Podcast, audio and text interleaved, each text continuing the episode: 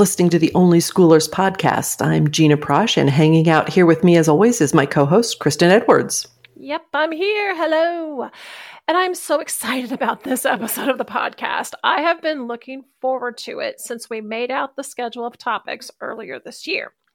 But before we get to that, we do have a few housekeeping details to take care of, like saying thank you to all of you who are tuning into the podcast. You're sending us emails, you're commenting on our Instagram and Facebook posts, and we love hearing from you. When we started this back in April, our listeners were mostly our family and friends, but since then, our little podcast audience has continued to grow, and it really is all because of you. So, thank you so much for tuning in, and thank you so much for telling your homeschool friends. And please keep listening on Spotify or iTunes. And, like we mentioned in our last podcast, we are now on Amazon Music as well. You can hop onto Instagram or Facebook and look for our Only Schoolers handle, comment on a post, send us a message, or if email's your thing, you can find us at onlyschoolers at gmail.com. Okay, so now can we get on with the fun stuff? Yes, it's time for the fun stuff. Our first ever Only Schoolers question and answer episode. You know, when we first started batting around ideas for this Q&A episode, I was a little nervous. I wondered if we'd actually have any listeners. And if we had any listeners, would anyone out there ask us questions? And lo and behold, there are questions. Again, thank you to everyone who reached out and sent us a message on Facebook, who emailed, and we will answer them as best we can. So, Christyn, I know you've got your trusty spiral notebook right there. What is the first question on your list? Yes, I do. So, this is a classic question that parents of only children face. How do you fill all the hours from 8 a.m. to 10 p.m. with a very activity driven 10 year old? Oh my gosh, this is absolutely the parents of an only child question. Because if there's only one kid in the house, it's not like you get to say, hey, go play with your little sister or go play with your big brother. There are lots of times, especially when it comes to activities, that you are the only one around and the days can get long.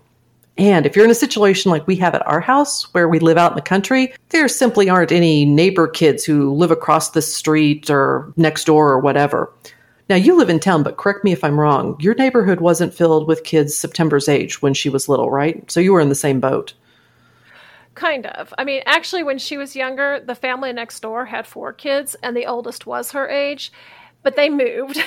but, you know, there were times when we'd all be in the backyards together and the kids would play, or we might plan a cookie decorating party at Halloween or a sledding party in the winter. Kind of in a funny twist, that neighbor's sister is actually one of my closest friends, and she has a son who's just a couple of years younger than September, although not right next door. So Kathy and I would have almost weekly play dates for the kids when they were younger. And okay, mostly it was for us moms to sit and drink tea and visit, but sure, let's say it was for the kids. but yeah, you know, it wasn't like she had a constant playmate available. Really, for the most part, it was just me or, you know, go play with the cats. What strategies did you use for filling all those waking hours? Honestly, I have to say she was a fairly easy kid. I mean, I I really lucked out in that. She really did prefer playing by herself. And I think that's just kind of her basic neurology. So, in that respect, she's kind of always craved solitude, even as a little bitty. But we did do lots of read alouds, lots of board games, which I love. And so I would have a few things scheduled for the day, but after that, she pretty much amused herself. But let's see, to fill in the day, let me think. Gosh, it's been a while. We were outside a lot. I mean, a lot. We had a play set in the backyard, so the swing, slide, little clubhouse sort of thing. And we literally spent hours out there. It was cool and shady, and she'd swing while I'd read out loud sometimes, or we'd watch the birds and the squirrels do their thing kind of in the trees there. Or we'd walk up the street to the park and we'd play there, and maybe we'd stop and do some sidewalk chalk we walked to the library a lot. I do remember pushing her in the stroller or later pulling the wagon. We went to my grandma's at least once a week, and in the winter, we really like to hang out at Barnes and Noble at least once a week too. So making sure to get out of the house sometimes was key, right? Oh, absolutely. It really broke up those long hours, especially after Kevin died and we didn't have that sort of natural daddy's home now break to our days because it was just us, two of us, 24 7 all the time. So we really did need to get out of that house um, as, as often as I could fit it into our schedule. And we had that same routine actually during this past spring's lockdown in our state.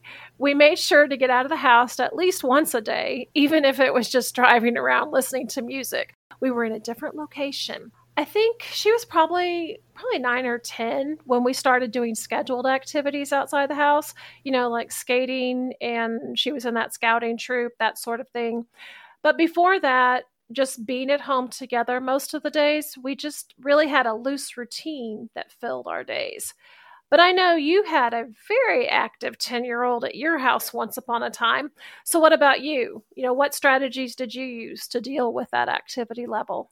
Oh, very active. Something of an understatement there. Um, we've we, have we have said before, you know, we may be called homeschoolers, but the one thing uh, we made a point of doing, like you said, was scheduling at least one thing outside of the house every single day. Because my husband and I work at home as well as homeschool, so you know, in theory, we don't ever have to leave, but we'd still like to schedule out of the house, breathe some different air sort of time. We go out for lunch fairly often we learned that we need something to break up that long day at home time in the afternoons to keep the days interesting. And looking back, I mean, in many ways, our overall weekly schedule is still much the same as it was when he was younger. Monday skating lessons, Tuesdays co op. Wednesdays when he was younger was mornings at grandma and grandpa's, Thursday archery and skating, and then Friday chess club and skating. He doesn't spend Wednesday mornings at the grandparents anymore. But he always rides up to their house on his bike every day to see what riveting small town gossip grandma's picked up from her friends and kind of to check in on them. He's actually really, really good with old people and finds them fascinating. So that is not a chore at all. Kind of like you in September hanging out with your grandma.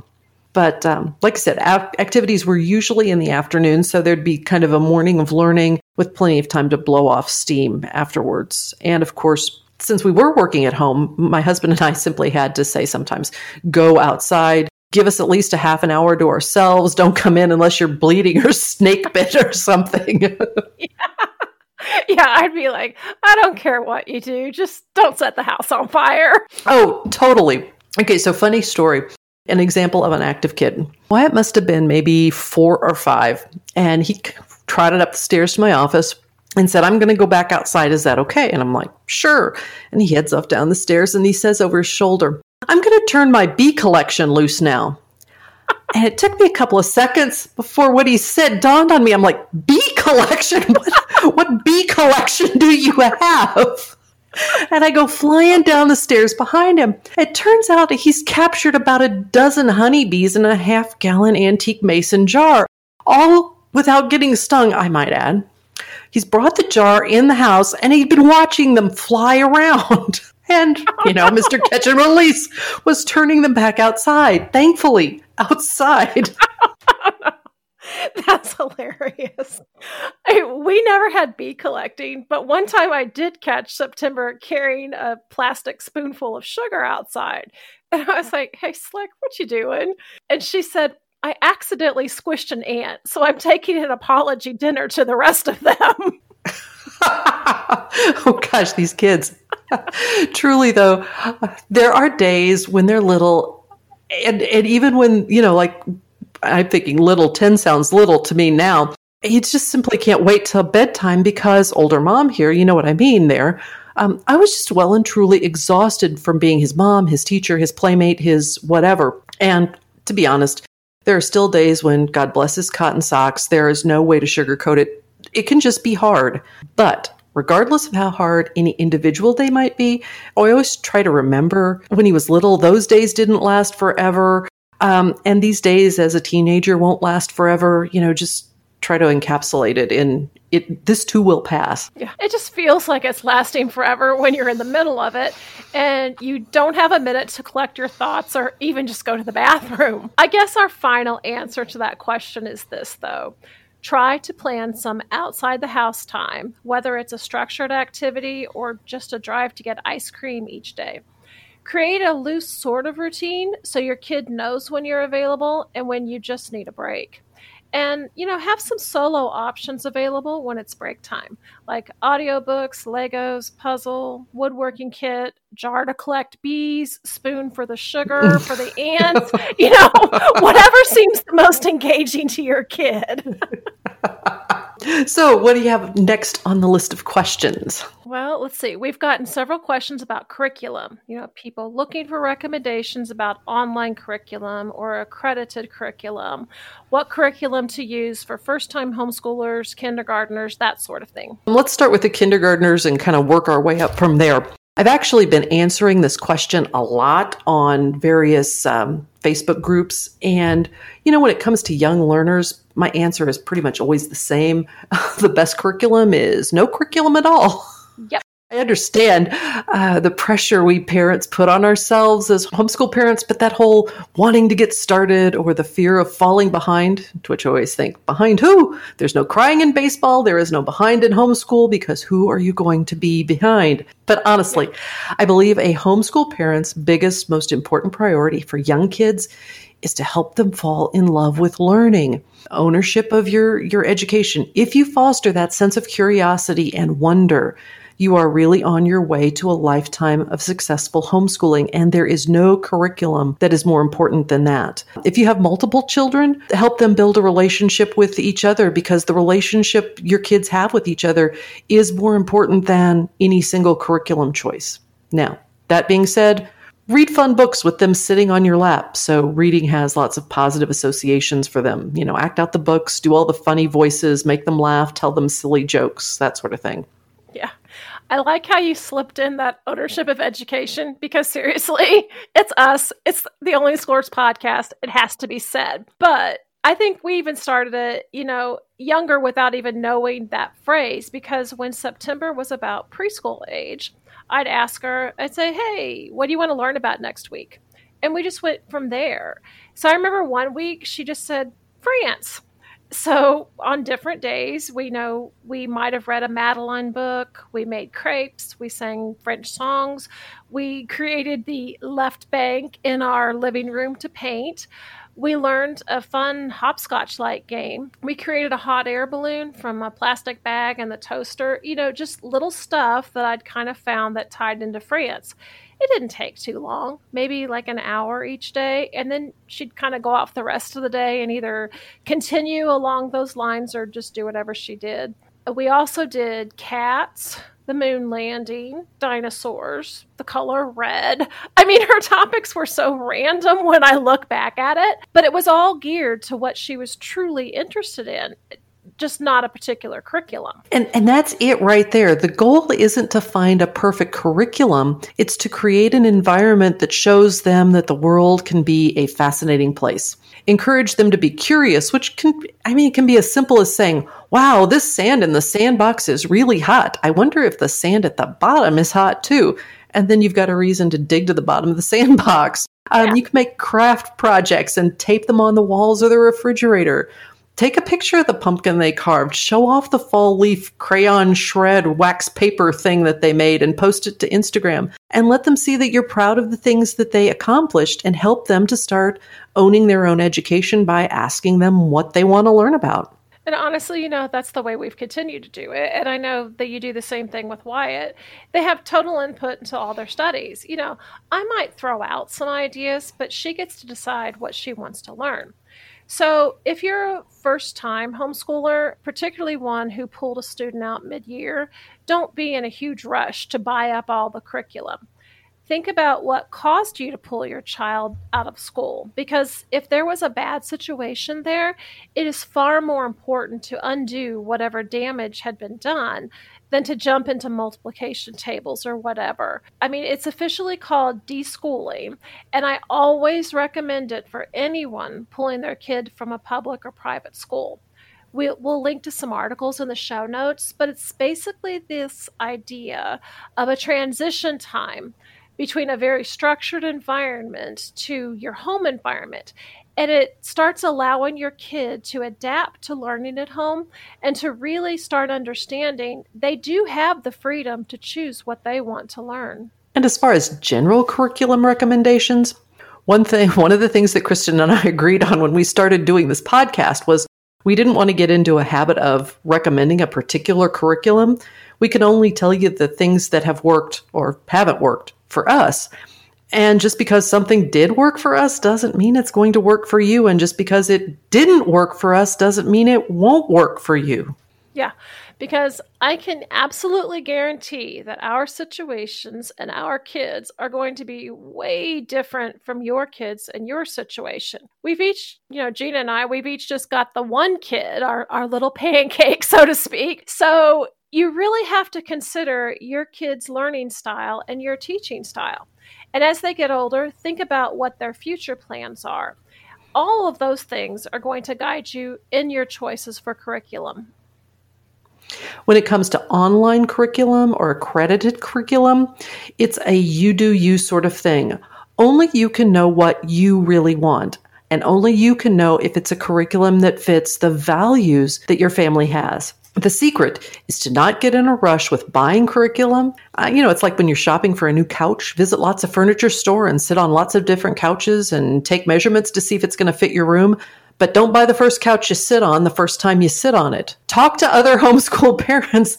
Ask them if you can borrow their curriculum for a weekend to take a look at it before you jump in and purchase a bunch of stuff. Um, whatever you do, wait for curriculum that sparks a sense of joy in you and your kids and makes them want to learn because honestly, there is no point in encouraging all that curiosity engagement we were talking about with young kids only to squash it with a curriculum that everybody really hates. Yeah, I mean, it doesn't matter if you bought it. If it's not working, get rid of it. And don't feel guilty if you sell it or give it to someone else or anything, because honestly, it might be absolutely perfect for them, like Gina said earlier.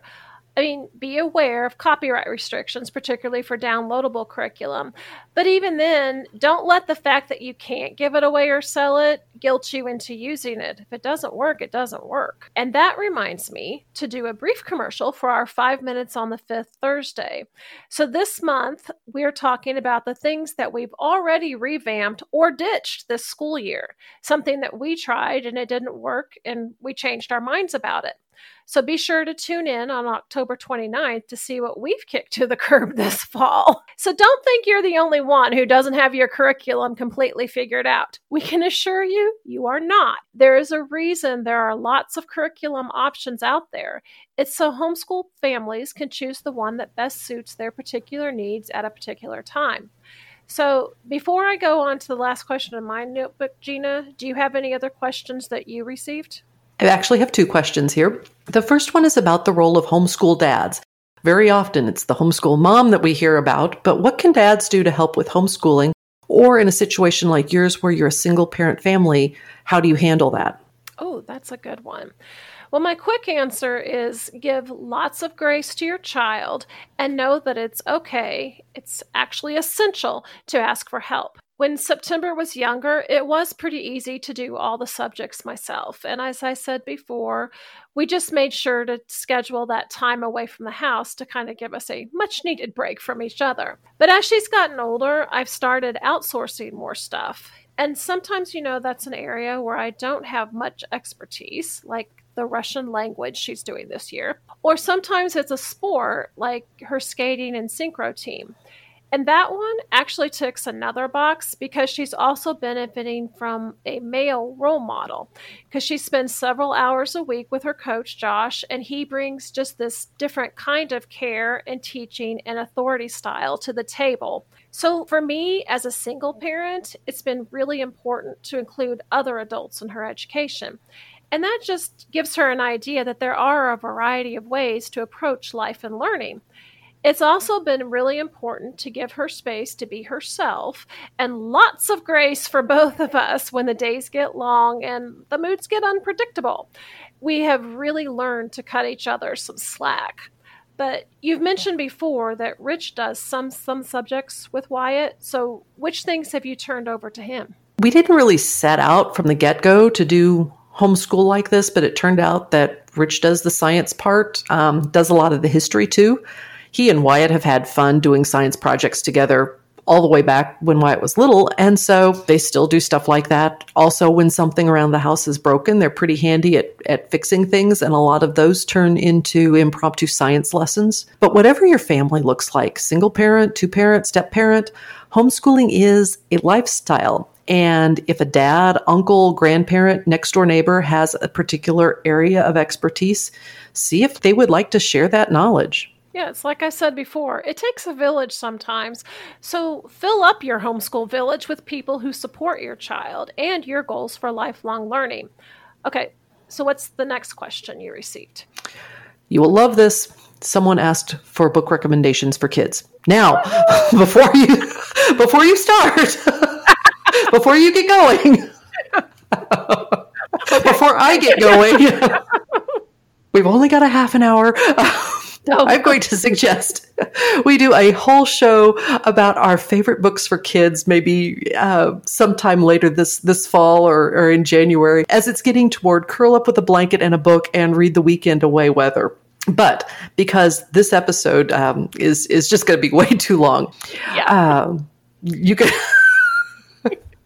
yeah if we both jump in with book recommendations, we're going to be here forever. So we will pull ourselves back, listeners.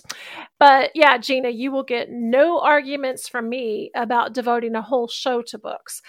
But for now, how about, since we are both readers, let's just share a couple of our absolute favorites and kind of a bit about our basic philosophy when it comes to reading and homeschooling. Sounds good. Why don't you start? I know I've mentioned in one of our earlier episodes about not having required amounts of reading time every day. What's been your philosophy of reading with September?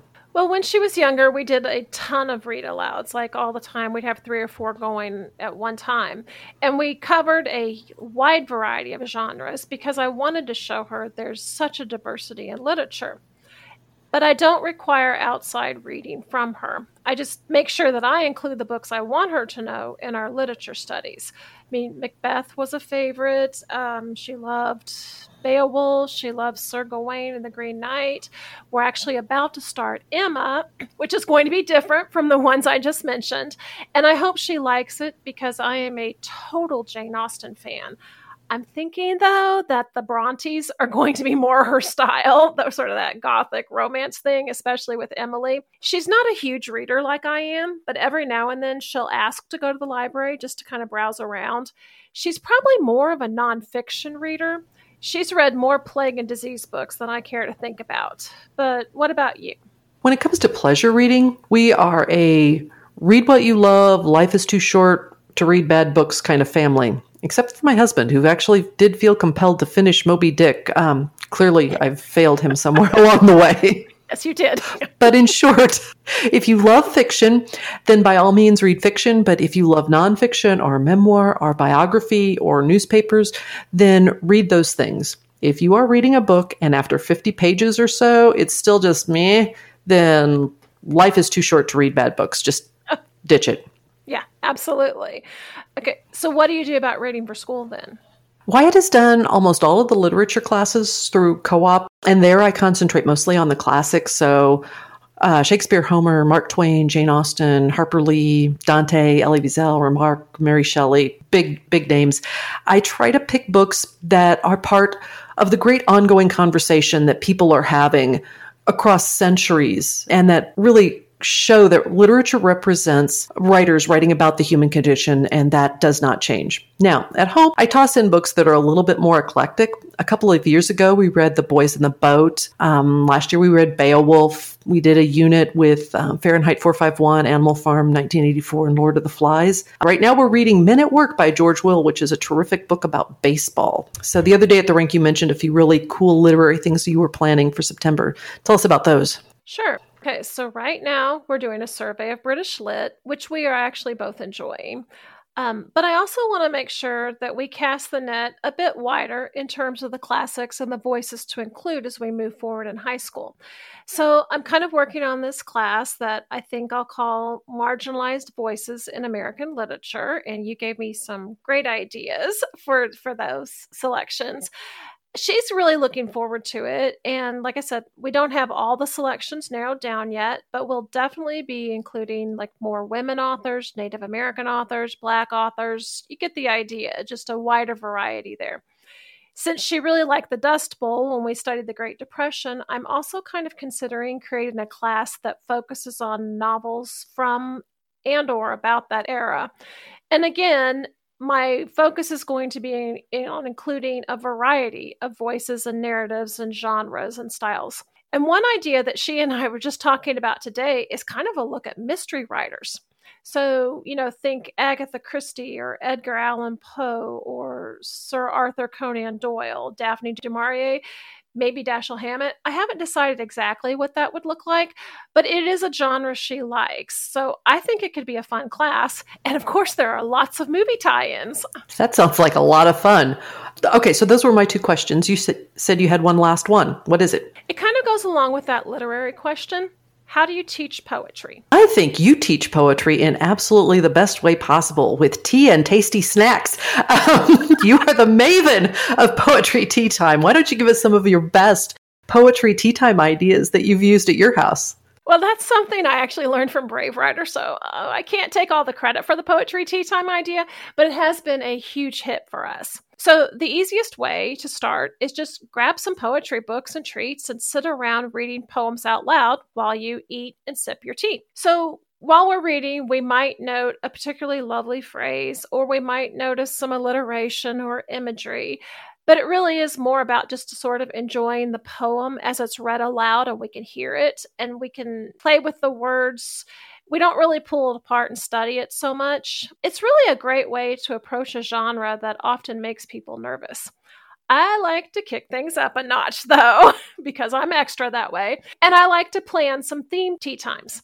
So, like, one of our absolute favorites was an Edgar Allan Poe tea time at Halloween. We did a baseball themed one in the summer. So, like, think Casey at the bat. And did you know there's like two or three other poems that continue that story, which I didn't know. Oh wow! I yeah, seriously, didn't know uh, that. By, yeah, written by other people, but they continue that whole story. And because we're now familiar with a lot of poets, because we've done tea time for quite a few years now, I started doing these guess who tea times where we, I would focus on a particular poet. I would make treats that fit their poems, and then she would have to guess which poet I was talking about. So we did William Carlos Williams, Langston Hughes, Emily Bronte, all huge hits. What do you do to teach poetry? I really come at it from my English teacher background. Like you, the first place to start is reading it aloud. So poetry is supposed to be heard aloud. It's not something you just sit with the book and read. Then from there, go on to the big picture. You know, what's it about? Is it about snakes or ravens, albatrosses, flowers, dead lovers? You know, what's what's it about? pick pick something. And then like what's the mood? It it's always easier to figure out the mood after you hear it out loud because there'll be specific word choices and things that the poet uses to convey mood. As he's gotten older, we've looked more at, you know, you can look at rhyme scheme and rhythm if there is a particular one that's conforming to a, a sonnet or a haiku or a limerick or that kind of thing and then we'll just do a line by line look at the whole thing. And, and speaking of ends, that's where I think we are right now, unfortunately, because I want to talk books more. But anyway, I'm at the end of my questions and we're at the end of our time. But before we sign off, please keep spreading the word about the Only Schoolers podcast. Tell your homeschool friends to look for us on iTunes, Stitchers, Amazon Music now, really almost anywhere podcasts are found. And don't forget to check out our Patreon community if you want to support our ongoing efforts. We've got several different levels that you can get involved at and some different content and special features. So thank you so much for joining us today. If you think of another question as a result of listening to this episode, pop on over to Facebook or Instagram and ask away. If you send us enough questions, we might have homeschool question and answer number two sometime in the future. We are always happy to help. Until next time.